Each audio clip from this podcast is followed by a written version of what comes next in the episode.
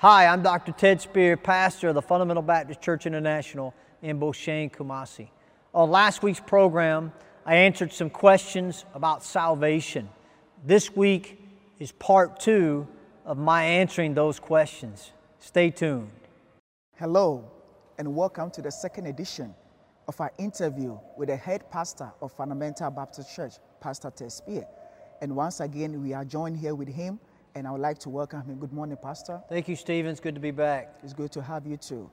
And also, just in case you know, he's going to help us answer questions that most viewers have asked, and I myself have asked, concerning the subject of salvation and the idea of once saved, always saved. And as usual, I have with me Brother Louis Jenfi, and he's going to help me or assist me in this program. Welcome, Brother Louis. Thank you, Brother Stephen. It's great to be here again. It's good to have you too. All right, we are going to dive into the questions. But Brother Lewis have a question or a follow-up question based upon where we left off from last week. So I'm going to uh, leave it up to Brother Lewis. Thank you, Brother Stephen.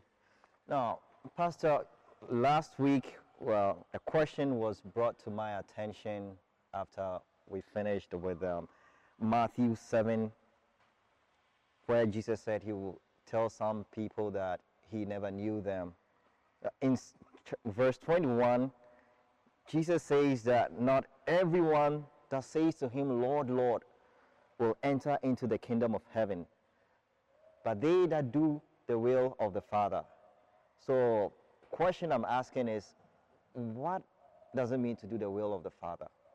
Well, I think when we look at Scripture, we have to look at Scripture with the viewpoint that the Bible is one complete work and that it doesn't contradict itself.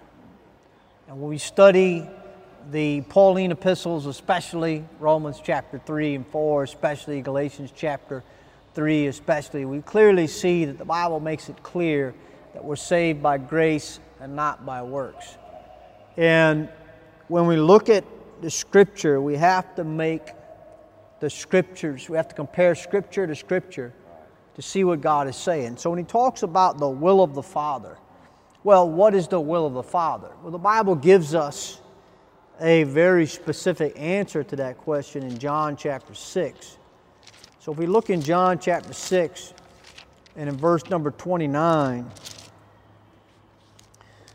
the Bible says this Jesus answered and said unto them, This is the work of God that ye believe on him whom he hath sent. So the will of the Father is to believe on his Son. Mm. And the Bible clearly tells us in John chapter 3 and verse 18, it says to us, He that believeth on him is not condemned, but he that believeth not is condemned already because he have not believed in the name of the only begotten Son. So, the will of the Father is to believe on his Son. He sent his Son into the world to die for our sins. When we reject that for salvation and we trust in our works, that's not the will of the Father. Mm. So, these people in Matthew chapter 7, verse 21, 22, and 23, when Jesus said, or when the scriptures say there, do the will of the Father, he that doeth the will of the Father, their response was, Well, have we not done many wonderful works? Have we not prophesied in thy name? Have we not? No, in other words, they're saying, We have done that. And he says, Depart from me, because you haven't done it. You've worked iniquity, because you trusted in your own works instead of doing the will of the Father, which is to believe in his Son. Hmm. So that would be my answer to, to that particular question. It's a good question, very good question. Wonderful, wonderful. Do you have a follow up question based on that? Uh, not a follow up question, but a different question. Okay. All right. In um, 1 Corinthians chapter 6, the Bible tells us the unrighteous will not inherit the kingdom of God. So the question is are unrighteous people not going to heaven? Okay, I think you're referring to 1 Corinthians chapter 6, verse 9. Yeah. Okay, it says, Know ye not that the unrighteous shall not inherit the kingdom of God? Be not deceived. Neither fornicators, nor idolaters, nor adulterers, nor effeminate, nor abusers of themselves with mankind, nor thieves, nor covetous, nor drunkards, nor revilers, nor extortioners shall inherit the kingdom of God. So people read verses 9 and 10 here, and they say, Oh, if you are guilty of these things, you won't go to heaven. Mm. The problem with that is you can't just pick the Bible and read these two verses. You have to look at what it says before mm. and what it says afterwards. And here, notice that it's a question. Know ye not? So, so Paul is speaking to someone and says, Don't you know that the unrighteous will not inherit the kingdom of God? Now, who's he talking to? Well, he's talking to the church of Corinth. And if we go back and look in verse number one of this chapter, 1 Corinthians chapter 6, it says, Dare any of you having a matter against another go to law before the unjust and not before the saints? Do ye not know that the saints shall judge the world? And he continues to talk to them. And in verse 5, he says, I speak to your shame. So, and in verse 6, he says, But brother goeth to law with brother, and that before the unbelievers. And in verse 7, he says, Now therefore there is utterly a fault among you, because you go to law one with another. Why do you not rather take wrong? Why do you not rather suffer yourselves to be defrauded? Then he says this in verse 8 Nay, ye do wrong and defraud, and that your brethren. So Paul is talking to believers. And he's saying to these believers, listen, you have problems with each other. And what you're doing is you're going to court and you're taking your problems between Christian brethren to the unbeliever. Because the people who were running the court system at that time, the people who were in charge of the law of the land, they were not believers. They were non believers. And he's saying, You're going to non believers to get them to settle your disputes, disputes among you. And he says, You're wrong for doing that. He said, You'd be better off finding a Christian brother to settle your disputes. And he said, To take your problems with each other to the unbeliever, it's wrong. He said, You, sh- you would be better off just defrauding yourself than to go before the unbeliever and show that believers can't get along with one another, mm. that believers are sinning against one another. And if we look at the first five chapters of Corinthians, Paul has described these people as being divisive. Mm. One was claiming, I'm of Paul. Another said, I'm of Christ. And another said, I'm of Apollos. Another said, I'm of Peter. And he's saying, listen, stop all this division. He rebuked them because someone among them had committed fornication with, I believe, his mother in law. And so these people, he described them as both carnal and babes in Christ. So, what we can draw from the book of First Corinthians is you can be born again, but yet be a babe in Christ and to be walking according to the flesh and be carnal in your actions. Mm. So carnal in your actions that you're taking your disputes with one another to the unbeliever and arguing before the unbeliever. And he's rebuking them for this. And then he says to them in verse 9 and 10 Don't you know that the unrighteous shall not inherit the kingdom of God? Why are you going to the unrighteous to settle your problems, don't you know that they won't inherit the kingdom?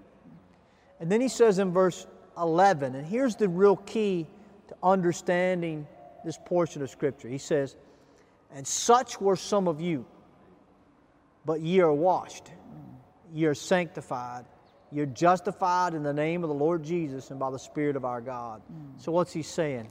Now, again, he described them as being divisive, as being carnal, as taking their problems before the unbeliever, as doing wrong toward one another. So he's not describing them as living a lifestyle free from sin.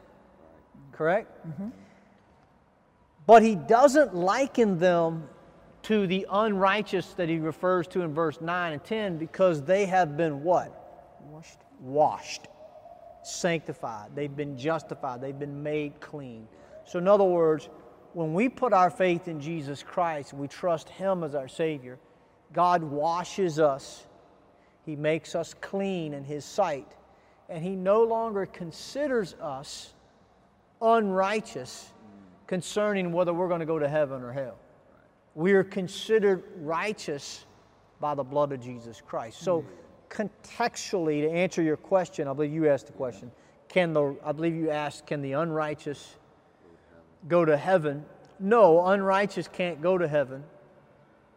Those who do things that are unrighteous can go to heaven because they're made righteous by the blood of Jesus Christ. Mm. But I would not be viewed entering heaven as unrighteous because I would be viewed as having all my sin washed away by the blood of Jesus Christ. So I'm considered righteous and can go to heaven because I've been washed, I've been sanctified, I've been justified. Unlike the unbeliever who God considers to be unrighteous in every way. It's a good question. It's, a, it's verses that people often ask about, and um, I think that just about answers it. Thank you. Great. I hope you are enjoying this program. But make sure if you wanna, if you have any question, if you wanna follow up, you can contact us on our social media. Can visit our YouTube page, Fundamental Hour, and we'll be glad to assist you in any shape or form. Stay tuned. We'll be right back after the break.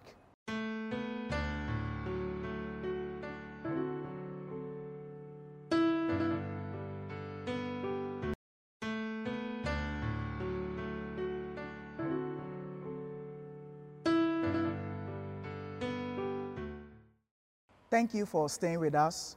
Back to the questions. So, Pastor, uh, reading my Bible, especially in Ephesians chapter 2, talk about the fact that we are saved by grace through faith, and it's not of ourselves. So, the question I have for you is if you are saved by grace through faith, what is the purpose of the law? It's a great question, Stephen. Um, it's a question I think any thinking Christian would ask of himself. Um, if why did God give the law if the law has nothing to do with being born again? The Bible actually specifically answers that question for us in the book of Galatians and in the book of Romans. So in Galatians chapter number 3, the Bible says this in verse number 11. It says, But that no man is justified by the law in the sight of God, it is evident. For the just shall live by faith. So the Bible clearly contrasts two things here. It contrasts law, keeping the law, and faith. And it says that no man's justified in God's sight by keeping the law. That's clearly evident. Why? Because when you look into the law at what God has said to do and not do, any honest person would have to admit that they are guilty. And it says the just shall live by faith. So we're justified by faith. Okay? Now, if we go down to verse 19, in between verse 11 and 19, God talks a lot about Abraham. And he talks about how he had promised to Abraham that he would make of him a great nation and that in him all nations of the earth would be blessed. And that was known as this great Abrahamic covenant and a great promise that God had made to Abraham. And what the scriptures tell us here is Abraham and the promise God made to Abraham was years before the law came. And that promise was not made according to the law, it was made according to God's promise through the seed of Abraham, which would be the seed of Christ. So it was through Christ that this promise was to come. And the Bible tells us here in Galatians that the law could not disannul or it could not make the promise go away. Mm. And then we get to verse 19, and the question is asked, the same question that you asked. So it's if the uh, question is asked, okay, so you're telling us that it's evident we're not saved by keeping the law, mm-hmm. and you're telling us that Abraham received the promise according to faith, not the law. And so the question comes in verse 19 Wherefore then serveth the law? So why should we serve the law? So it asks this very same question that you ask. And the answer is this it was added because of transgressions, till the seed should come to whom the promise was made. That seed is Christ. And it was ordained by, the hand, by angels in the hand of a mediator. Then, if we look in verse 21, it says, Is the law then against the promises of God? Okay, so is the law and God's promise? Is grace and law, is it, are they at odds with one another? And the answer is no, God forbid. And he says, For if there had been a law given which could have given life, verily righteousness should have been by the law. Mm. So if a law, if obeying a law could have given us righteousness or could have justified us in the sight of God, then that's the way we should have received righteousness. Mm. But it's not how we receive righteousness. Then we go down to verse 3. I mean, I'm sorry, verse 24. It says this Wherefore, the law was our schoolmaster to bring us unto Christ, that we might be justified by faith. Do you see that? Mm-hmm. So the law served the purpose of a schoolmaster or like a, a teacher, okay? The law was to teach us something. And what the law was to teach us that we need Christ. Mm. Now we see this same idea in the book of Romans. If we go to Romans chapter number 3, and Romans chapter 3 and 4 are the most definitive uh, scripture that teach us that we're saved by faith and not by works. And if we look in Romans chapter 3 and verse 19, it says this Now we know that what things soever the law saith, it saith to them who are under the law, that every mouth may be stopped and all the world may become guilty before God.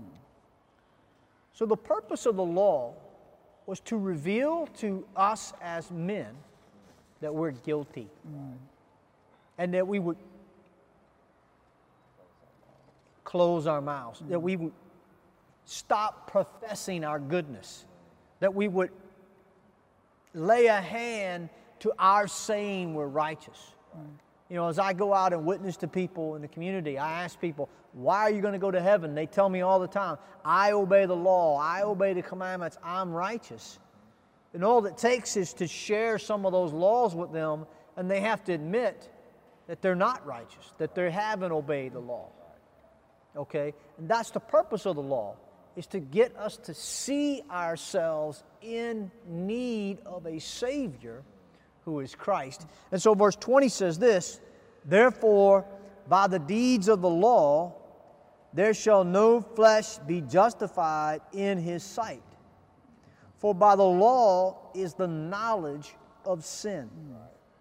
So, God again, He tells us, like He said in Galatians, it's evident that no man's justified by keeping the law. And here again, He says, No flesh shall be justified in His sight, for it is by the law that we become aware of sin, that we know we have sinned. You know, I'll give you this illustration. I'll, if you were to go out and someone said, uh, You just broke the law, you're like, I didn't break the law, talking about the law of Ghana. And then they say, Yeah, there's a law that you can't do this. And they point out to you that there's a law telling you that you couldn't do something you were doing. And you say, oh, well, I didn't know that was a law. I, I wasn't aware. But now I'm aware, okay? Mm-hmm. That's the purpose of the law, is to make us aware that we need a Savior. And that Savior is Jesus Christ. So if we keep reading in Romans chapter 3 and verse 21, it says, But now the righteousness of God without the law is manifested, it's revealed, being witnessed by the law and the prophets. Even the righteousness of God, which is by faith of Jesus Christ, unto all and upon all them that believe. Mm. For there is no difference. Mm. For all have sinned and come short of the glory of God. So, this righteousness here that it talks about in verse 21 22 is the righteousness of God that comes to us without the law. Mm. And it comes upon and unto all them that believe because there's no, di- no difference in all of us because we've all sinned. We all have to lay a hand to our mouth, mm. admit we're guilty, admit that it's evident we can't be saved by the law, and see Christ as our Savior. So, what was the purpose of the law? It was to remind us of a coming Savior, mm. and it was to make us aware that we need that Savior. Mm. Mm. Thank you, Pastor, for the great insight. It's been a blessing, and I hope you're enjoying it too, right? Great. Great, you, great. All right, Thank let you. me go straight to the next question. Uh, Pastor, according to Hebrews chapter 10, verse number 23, and I read, it says, Let us hold fast the profession of our faith without wavering, for he is faithful that promise. Many people read into this verse and they say, if like you need to hold on to the faith, the idea of being saved. Like, what's your take on this verse? Sure. Notice what the verse says. It says, "Let us hold fast, fast, what? The profession of our the faith. profession of our faith. faith. Okay.